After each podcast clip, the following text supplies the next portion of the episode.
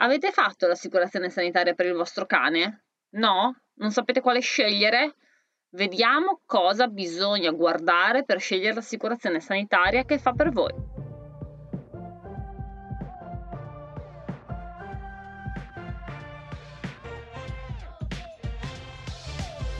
Cari proprietari, per chi ancora non lo sapesse, oggi è possibile fare l'assicurazione sanitaria per i cani e per i gatti. Cosa vuol dire? Che in caso di infortunio, incidente e malattia, l'assicurazione copre una parte o tutte le spese.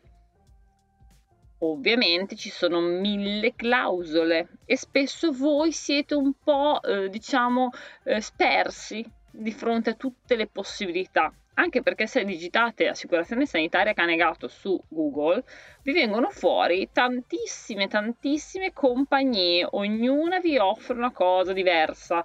Come capirci qualcosa? Ci pensa la vostra amica veterinaria. Adesso vi spiego cosa è importante guardare.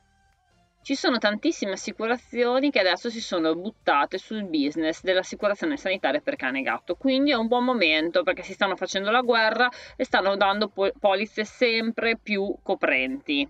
Potrebbe essere un buon momento per scegliere di assicurare il proprio cane o gatto. Ovviamente ci sono delle spese che raramente sono coperte. Adesso non vi parlo in tono assolutistico, sicuramente non c'è nessuna che le copre perché non è che le conosco tutte, però va da sé che ehm, se voi avete un cane o un gatto sapete già che dovrete spendere dei soldi per gli antiparassitari, per i vaccini, per la sterilizzazione, quindi queste spese non sono tendenzialmente mai coperte dalle assicurazioni spesso non sono coperte dall'assicurazione neanche tutte quelle patologie correlate alla gravidanza, perché giustamente uno dice, hai voluto far riprodurre, eh, sono cavoli tuoi. Ripeto, vi faccio un discorso statistico, eh, perché mh, mm, non, non posso conoscere tutte le ultime novità in fatto d'assicurazioni, ce ne sono veramente un, un'infinità. Vi posso dire però che tendenzialmente queste cose non le si trova.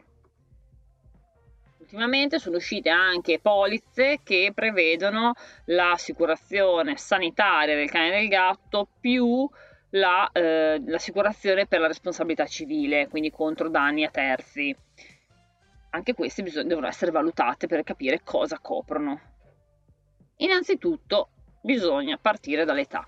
Da che età a che età coprono? Molte assicurazioni una volta si fermavano agli 8-10 anni, adesso ci sono assicurazioni che si stanno eh, buttando oltre, cioè sta, ovviamente è una sfida per loro, no? Stanno cercando di farsi concorrenza a vicenda, quindi cercano di dare proposte sempre più appetibili. Quindi in questo momento ci sono assicurazioni che arrivano anche a 12 anni, non sono tantissime. Ovviamente l'età è importante perché eh, più eh, aumenta l'età, più è facile che subentrino delle patologie, quindi eh, all'assicurazione non conviene assicurare un cane anziano, per voi proprietari invece sarebbe di fondamentale importanza. E quindi la giusta via sta nel mezzo, siamo arrivati a 10-12 anni. Se avete un brachicefalo, tendenzialmente le assicurazioni storcono il naso o non li assicurano oppure fanno polizze più eh, care quindi dovete pagare di più fondamentalmente per coprirli, proprio perché questi cani sono pieni di eh, sfortune mediche e quindi l'assicurazione non conviene eh, assicurarli. Dovete controllare se sono assicurate anche le patologie infettive, congenite o malformative. Queste tendenzialmente non sono coperte perché hanno paura di assicurare un cane che poi prende la parvo, hanno paura di assicurare un cane che poi prende la leishmaniosi, hanno paura di assicurare un cane con la displasia e con la sindrome brachicefalica. Quindi tutte queste patologie congenite, malformative e infettive tendenzialmente sono escluse dalla polizza. Mi raccomando, controllate bene le clausole. Vi ripeto, non posso sapere tutte, tutte le polizze cosa coprono. Però queste sono le cose da guardare, ok? Poi voi direte, cosa lo sicuro fare allora se non mi copre le, le sterilizzazioni, non mi copre i vaccini, non mi copre la lesmaniosi, non mi copre... Lo so, non coprono tante cose. Ma quando prendete un cane e un gatto, quello che vi destabilizza di più a livello economico sono gli incidenti. Cosa intendo per incidenti?